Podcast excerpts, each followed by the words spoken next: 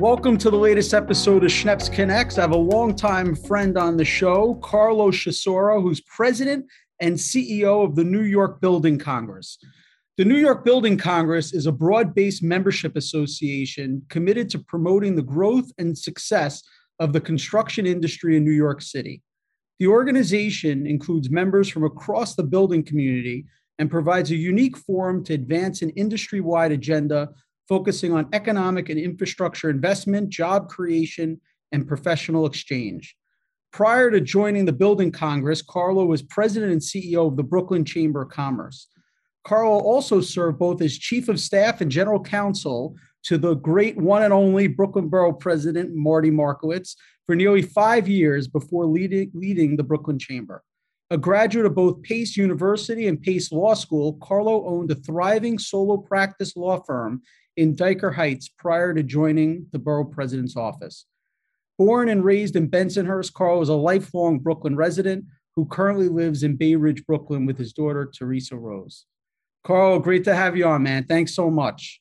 Josh, it's great to be here. Great to see you.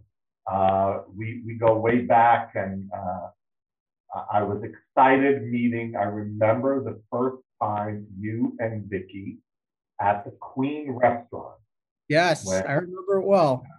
Started making making entrees into uh, Brooklyn and particularly Southern Brooklyn and Bay Ridge. We hit it off a long time ago. So great to be with you. Well, you know, you've done so much with with economic development and politics. You know, I think anyone that was active in the business community in, in your previous uh, career with the Brooklyn Chamber you know really knew about you and you took it to great heights. You really you grew membership to all-time high. You developed a lot of tremendous programming but i think most importantly you got people from all over the city to to work together. And i'm just curious you know not just that but obviously all the, the work you did with borough hall but how did that lead you to your current career and your current role? You know i, I think you said it best. One, one of the things i was good at, and I think is, is one of my strong suits, is bringing people together and getting people from really across the city, diverse backgrounds, diverse ideas, diverse ways of thinking to really come together for the greater good of New York City, of economic development, of business growth. Um, and I think that's what uh, excited me about taking my role at the chamber and really using what I learned in Brooklyn and taking it citywide and really statewide with the building company. And uh, five years later, uh, one of the best decisions I ever met. As much as I miss Brooklyn and being in Brooklyn every day, I think running an organization like the Building Congress, whose role is not just New York City, the five boroughs, but really the state, the region, and national, uh, is great. And it's wonderful to bring people together for the common good of building New York.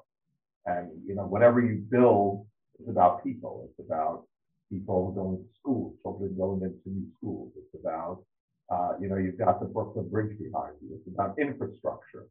Yep. It's about rebuilding our roads, our subways, our tunnels, our water infrastructure, our broadband. I mean, we build everything that everybody uses. And when you get to touch every piece of the puzzle, it becomes even more exciting. Yeah, and building and development is just a huge part of the overall economic economy of the city and state. But tell us a little bit about what your role is as far as the building Congress is concerned. Like, what is the the, the biggest driver of your role for your members? So, look, we are we are the advocates for infrastructure. We are the people that talk about building New York. We are the group that says, hey, folks in Washington, pass an infrastructure bill. We need the money. Uh, and more importantly, we're then the people that when the money gets to New York, our members build every project. So we advocate for the money, we advocate how to spend it, we advocate for smart buildings, for green buildings, for building for climate change, for building for how New Yorkers get around, for spending money uh, inclusively and in a diverse manner throughout the boroughs. Uh, so we're really the advocate. We bring the industry together. And you know, one of the things that I think makes us unique is we've got everybody at the table. So, you know, I always tell the story if you're building a building, well, who's at the table? The owner, the developer, the contractor, the engineer, the architect, the lawyer, the lobbyist, et cetera, et cetera, et cetera. We bring them all together to the table. So we're uniquely poised to bring together an industry that's really uh, the backbone of New York. We represent over 300,000 uh, people in the industry. We've got hundreds and hundreds of members. Uh, our top members are building not just in New York, but they're building in California and Texas and Puerto Rico and Germany and Dubai and Australia and China. I mean, we're we're like we're doing everything everywhere. I love it. I love it. You touched on the national infrastructure bill a little bit. Everybody's watching Washington for that. Obviously, it's a major agenda item for the president. But what what would that mean for New York City, particularly? Look, it would. You know, it's a ten. Think about this, John. It's a ten-year infrastructure bill. It's over a trillion dollars, right? New York will see billions and billions and billions of dollars to rebuild airports, finish the Second Avenue subway, build the Gateway Tunnel, rebuild Penn Station. One of the most important things, help rebuild NYCHA and put money into NYCHA, mm. put money into schools, put money into healthcare. Uh, maybe actually finally get a new Brooklyn Queens Expressway that I know we've all been talking about, but uh, with Senator Schumer as majority leader and billions of dollars, this could be the moment. So this is real money for real people in New York.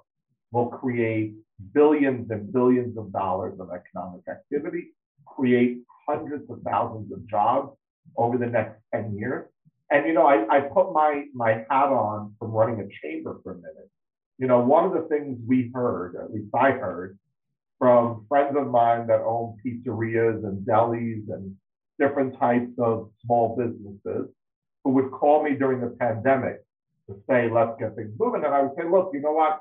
I don't really represent that small business anymore. And they say to me, but you do. Because when your industry stops working in New York City, we don't have hundreds of people buying two slices of pizza and a soda. We're not selling 500 bagels a day or rolls or sandwiches. And it goes on and on. So this is an industry that's not just putting people to work in construction and engineering and architecture. It's still, it yes. keeps the restaurants open, it keeps the diners open, the pizzerias open, the bars open. I mean, you get it, right? It's people that spend money every day in New York City. So the, the hundreds of thousands of jobs will spill over into more. Yeah, it's a whole trickle down uh, onto many trickle people, down. many industries. Totally, totally. So obviously, everything hit the brakes during the pandemic, including construction and, and all different types of projects that that you're involved in. What what's the current outlook, and what are you hearing from your members? So look, you know, uh, we had a we had a couple of months of stoppage, although essential construction continued. But we were the first part of the uh, economy that reopened, which was amazing. I'll, I'll give you some numbers which are interesting. You know, challenges of 2020 of course, but the building industry is on its way back and really poised to lead New York City's recovery. We put out a report, Josh, a few weeks ago called the New York City Construction Outlook 2021 to 2023. Think about this more than $174 billion, that is 174 billion, will be spent on construction in the next three years. 170 wow. That does not take into account the billions of dollars that we could get from the federal infrastructure fund. Hmm. In reality, in the next three years, you could be looking at 180, 185 billion dollars spent just in the five boroughs on construction projects. Game changing, game changing, um, and an opportunity to put people to work in great middle class jobs with benefits and uh, a real focus on their future, and, and it's an exciting moment. It really is. Those are mind-boggling numbers, but, but great to hear that there is investment like that being forecast. Yeah, the forecast is good. You know, just a few weeks ago, I was speaking with uh, Jessica, who's with the Nature Conservancy, about climate change and the need for preparedness. And obviously, a lot of that's going to come down to how things are built. How are you guys thinking about that in terms of New York City? Before I answer that, I just got a perfect example. So Sicily, where you know I'm a proud son of Sicilian immigrants, uh, had some torrential rainstorms in the last few days. days. Mm. It has crippled most of the island. Roads are down, bridges are down, people are flooded, deaths, etc. I bring that up to remind our listeners that climate change is not something of the future. Climate change has happened yesterday. So it's no longer a problem of today. It's a problem that happened already. So whatever we do now is merely catching up. That's it. And that's one of the reasons that we have been very clear we have been very determined that everything we are building moving forward has to has to be ready for climate change, has to be ready to withstand storms. We just had a storm a couple of weeks ago, two months ago maybe, Hurricane Ida, mm-hmm. Think about what it did to New York City. We were not prepared. Our, our subways are not prepared. Our infrastructure is not prepared. The waterfront in New York City is not prepared. Uh, you have a bad rainstorm, the FDR is undrivable, it's underwater. So the future leaders, whether it's the governor, the mayor, people in Washington, have to sit with our industry and say, what do we need to do? How do we need to build better to ensure that we're ready for the storms of the future? And you know, when we talk about the storms of the future, Josh, they're happening now. They're no longer 100 year storms, 50 year storms. They're not even 10 year storms. Uh, you know, Superstorm Sandy happened 10 years ago. Next year it will be 10 years. How many storms have we had since Sandy? Have we learned our lesson now? We are still not ready. We're still not resilient. And I think everything that our industry does moving forward has to be prepared for resiliency. Yeah, I was just talking to some of my staff from this uh, last storm that their homes were you know underwater and they had oh, never yeah. ever been underwater but you know the sewer systems are getting overwhelmed the basic infrastructure so they, you know, people people forget it's nightlife i love a shiny new building just like everybody else i want a new airport i want a new penn station. These are all critical important projects that we do. But we also have to make sure are our sewers ready for this? Is the underground infrastructure of New York City ready? Are the water mains able to support this type of climate change that is now happening? These are things we need to invest in today, really today. You know, not just the way things will be built now and into the future, but what type of incentives do you think can be put into place to potentially help existing land and building owners to convert to being more green or you know better for the environment are there incentives that you think can be offered or created or should be thought about in terms of that look i, I think as we move forward all buildings and building owners and developers should be giving the incentives to do more green to do more open space to do even more of that so that's important i think as you build the materials we're using, the way we're designing things. There's got to be an incentive system from the government and also from the private sector uh, that will make people understand we got to build differently. It's really all about building for these next things that are happening. You know, you've always been in tune with uh, the political environment in New York City and state, and you know, I assume your new role, that's a probably critical component of that is to, to really um, be in tune with what's going on. And obviously, November 2nd is an election. Most of uh, the city government is going to be turning over. And I'm just uh, would love to hear your thoughts on, on what you feel A should be their priorities, because certainly I'm sure there's a lot um, on the agenda. And secondly, just what are your other feelings of, you know, some of the new leadership that's likely to come in? Yeah. Well, first of all, I'm excited about leadership. I think um, Eric Adams will be one of our finest mayors ever. I really believe that. I think he will do an incredible job. I think I will have a new speaker of the council. Mm. Uh, we will have 37 new members of the council. Uh, four, five new, four new borough presidents. But if you count Donovan Richards, who was only elected a few months ago, really five new borough presidents. It is a mo and, and change in Albany. Uh, it's a good thing. It's a time for all of us to hit the reset button. Number one priority, job growth. That's it. Create jobs, create economic development, bring people back to work, uh, clean up the city, uh, get you know graffiti off the walls, trash off the streets, make it into the livable city we know it is, bring down crime, and the most important thing, jobs. So let's have an economic development agenda that starts with rebuilding our infrastructure.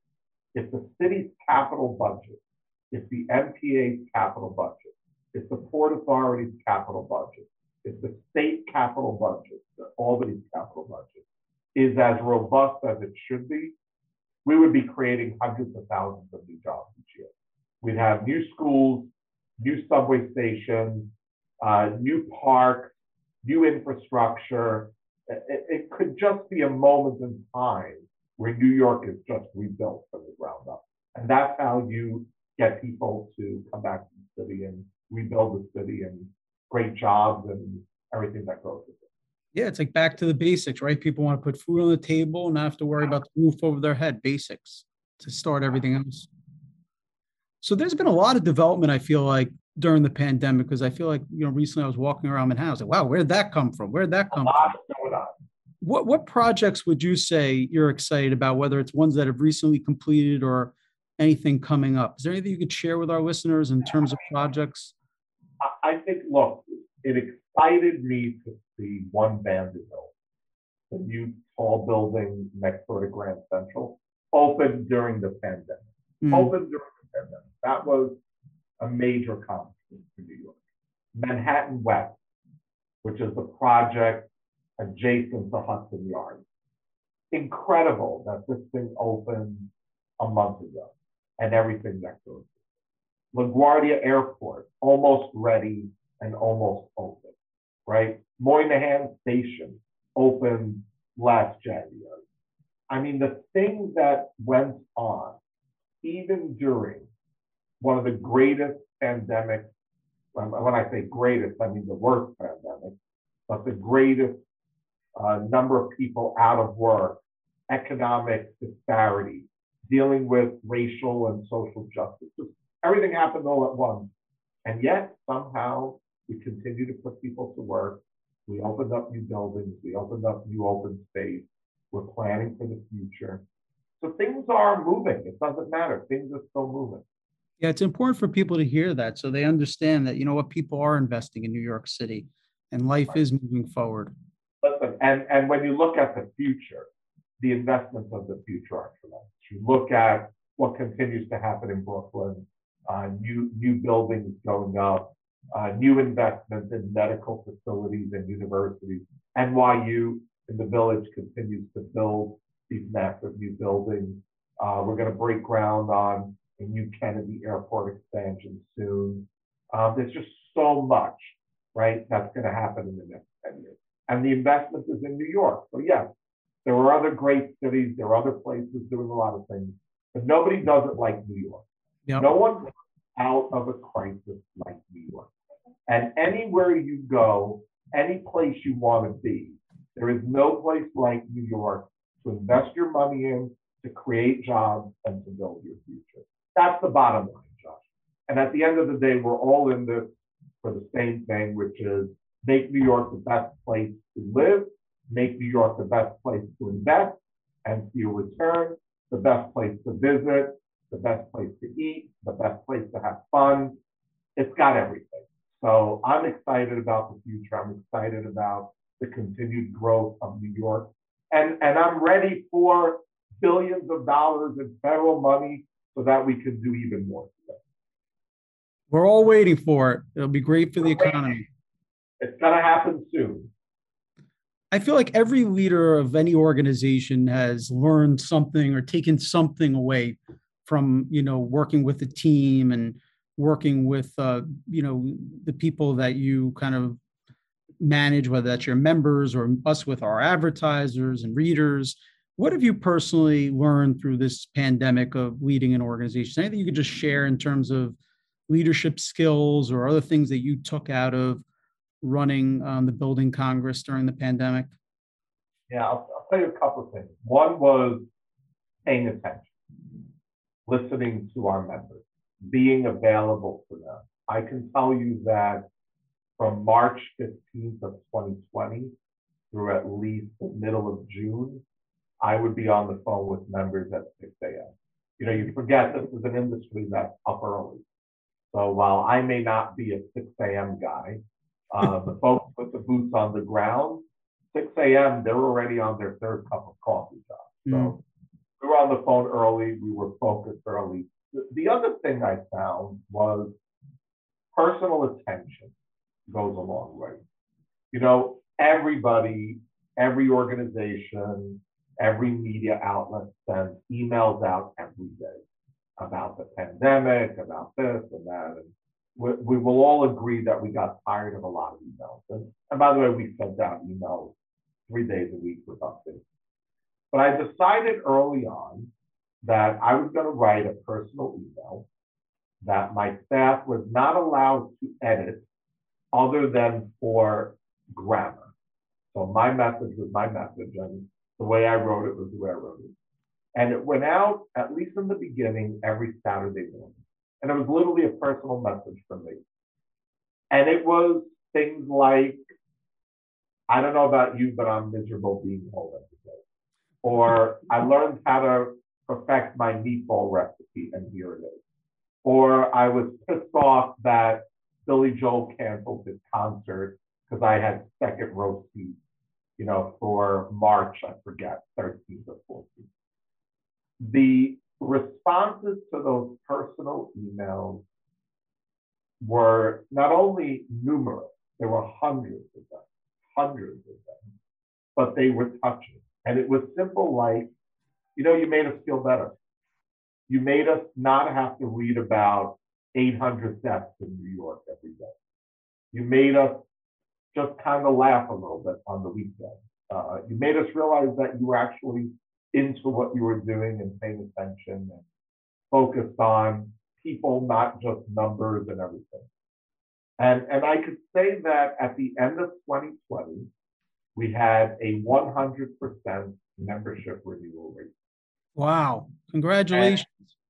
And, and, and by the way, for 2021, we just hit 100% renewal rate today. So That's amazing. But I think it was because of the personal attention that my staff, the team, and I gave to our members. It was that simple. Um, you know, and I would I would write these emails and bitch about not having a nanny for three months and taking care of my daughter who was five at the time and my mother who was 82 and people be like, oh my God, I've got five kids running around the house. I know what you're going through. And it just became a moment where we all connected and we all understood each other. And, and then I think it became a moment where we said, this is not really that bad. I mean, we're sitting home, we're with our kids, with our families, we're making dinner, we're not out every night anymore. And there are a lot of people who have a lot less than we do. And so let's turn our attention now to those who have a lot less and how can we do for them. So to me, that was what I took out of the, the pandemic. And, and I, I have to say, I wouldn't trade it because it was an important moment for humanity. It was an important moment for all of us to kind of reset how we operate, how we think. And, and you know, I think we, we learned hopefully to be grateful for what we have, Josh. Yeah, no, those are really good points. I love it. But something tells me you also give your members a lot of value. I know that I'm, I'm sure they love emails, but you definitely give them a lot of value because that's really incredible. You and I know it's, it's you know, I could be the nicest guy in the world, but what's my return on investment? And we give you value. That's amazing. Now we're back to in-person things. We're celebrating our 100th anniversary. We've had a couple of events. We have our 100th anniversary ball on November 18th at the Javits Center. Oh, wow. Uh, got like already a thousand people, and it's going to be the wow. Um, so we're, we're bringing people back together. We are giving them a reason to be members. We're helping them make money, right? Because the end of the day, you're in business, you got to make some money and help them connect with the people that can help them do all the great things they do. So I love it. Well, continued success, Carl. It's so good to see you and catch up. And obviously, you're doing an amazing job. Look at this. You're holding an event that you, are going to sell out uh, the biggest venue in New York City. I love it. When, when I could say we're sold out at Javits, I feel like I should just retire at that moment. Totally. We are we are getting close. I love it. Well, Carl, thanks again for taking the time. Thanks, Josh. I hope to see you in person. Very Make sure to check out a new episode of Schneps Connects every week wherever you get your podcast or stream us online at podcast.schnepsmedia.com.